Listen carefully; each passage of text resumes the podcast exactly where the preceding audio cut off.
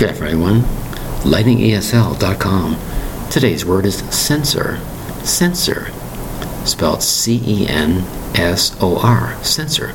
Two syllables. What is a censor? Now, usually it comes in two different forms.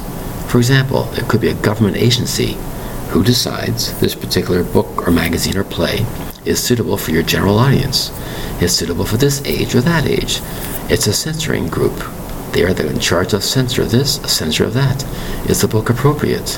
Is a television show or radio program appropriate to hear or watch on television or hear on the radio? They are censor. There's a censor board of this, censor board of that.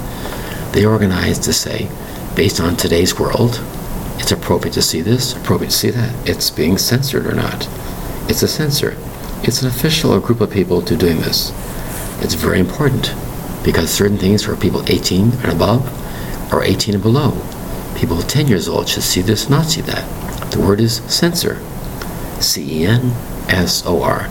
A very important part of culture is censor. This should be censored, that should be censored. This is fine, that is not so good. The word is censor.